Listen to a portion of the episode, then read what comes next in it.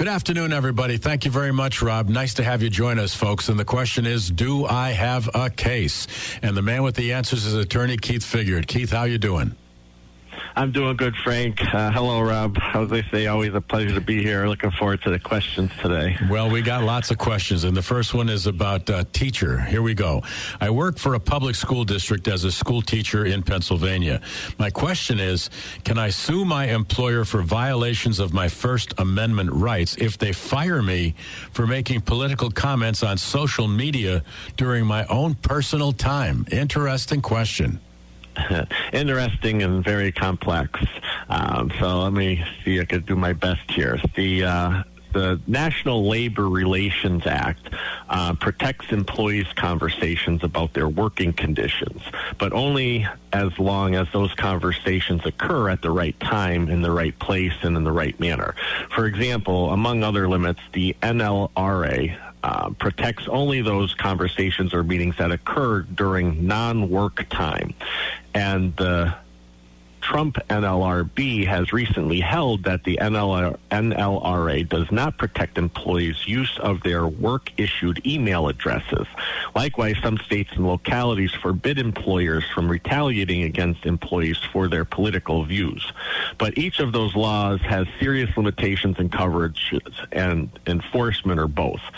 Worse, employers sometimes challenge even limited protections for workers' expression on the grounds that those protections violate the employee's own rights under the First Amendment.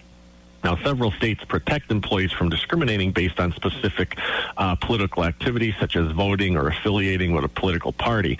Some of those statutes are relatively recent vintage, but others date either to the 1700s or to the Reconstruction, when they were passed in recognition of the likelihood that employers would use their control over workers' livelihood to coerce their votes against anti-slavery Republicans.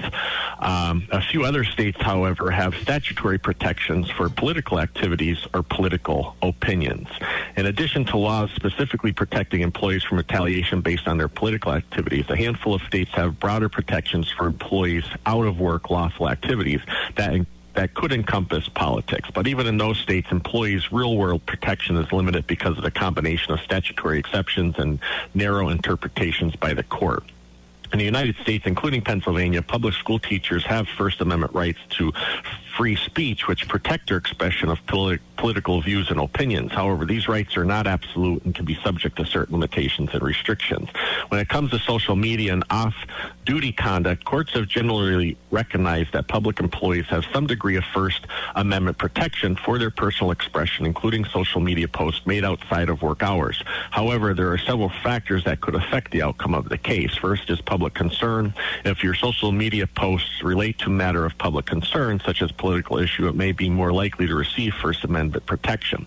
Employers' interest. Courts will also consider the employee's interest in maintaining a productive work environment, avoiding disruption, or protecting the school's reputation. Nexus with the employment. If your posts directly relate to your job or create a potential disruption in the workplace, the employer may argue that the speech is not protected. And then, of course, you have school policies. Your employer may have policies regarding social media usage, guidelines for employee conduct, which you should familiarize yourself with to understand the potential consequences of your actions. And as I always say, it's important to consult with an employment lawyer who specializes in First Amendment employment law issues to assess the specific details of your situation. They can provide guidance based on relevant laws, court precedent, and any specific policies in your school district. They can help you evaluate the strengths of your case and determine whether or not legal action is an appropriate course of action. All right. Now, the next question comes in from Luzerne County. And the question is, I was assaulted by a police officer in Pennsylvania and charged with crimes that I did not commit. Can I sue the officer and the city for malicious prosecution and excessive force? Are there any other claims I can make against the officer or the city? So generally speaking, police are immune from various types of claims. This means that you cannot sue the police department in many situations. For example, if you are injured in a car accident while riding in a police cruiser, you likely cannot sue the police department, even if the driver caused the accident through their own negligence. However, under federal law, you can sue police if they have violated your civil rights, and that's different here. Referred to as a Section 1983 claim, under that provision, it gives you the right to bring a civil claim against any government entity that has deprived you of your rights, privileges, or immunities afforded by the United States Constitution or federal law. Under Section 1983, you can sue the police department in Pennsylvania if they have deprived you of your rights. If successful, you will be awarded monetary damages to compensate you for your harm.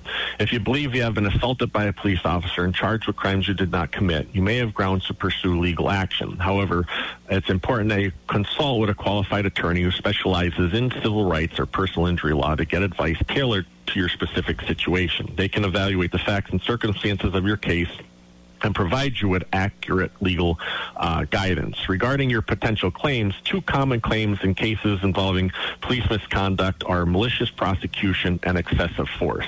So malicious prosecution refers to a situation where someone initiates criminal prosecution against another person without probable cause, with malicious intent, and with a wrongful motive. If you can demonstrate that the charges against you were baseless and that the officer knowingly and maliciously pursued those charges, you may have a claim for malicious prosecution. Excessive force refers to the use of more force than reasonable necessary by a law enforcement officer during an arrest or other interactions with individuals. If you can provide evidence that the officer used excessive force against you during the incident, you may have a claim for excessive force. Necessary force is determined by what a reasonable person would consider necessary under the same circumstances and with the police officer's knowledge. For example, shooting an armed suspect who is threatening someone may be deemed reasonable force, while beating an unarmed and cooperative subject would not. You can also sue the police if you have been the victim of false arrest. A false arrest is a violation of your Fourth Amendment right to be free from unreasonable search and seizure. The police commit a false arrest if they arrest someone without authority or outside the scope of their powers. For example, arresting someone without an arrest warrant and for the sole purpose of harassment would be a false arrest. Claims like these, as you can see, are pretty complex, and the success of your case will depend on various factors such as the availability of evidence, witness testimony, and applicable laws. And as always, it's crucial to consult with an attorney who can provide you with personalized advice based on your specific situation. And speaking of qualified attorney, how do people get in touch with you, sir, if they need more information? They can contact me directly at 570-954-9299. They can send me inquiries through email at Keith@figuredlaw.com, and they can get more information, and there's also a way to contact me through my website, and that's figuredlaw.com.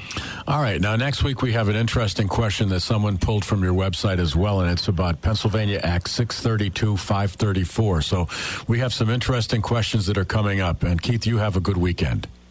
You as well, Frank, and you too, Rob, and I look forward to next week's question. All right, and if you have a question, send it to me, Frank Andrews, WILKNewsRadio.com, Frank Andrews at WILKNewsRadio.com. Let's get back to Rob.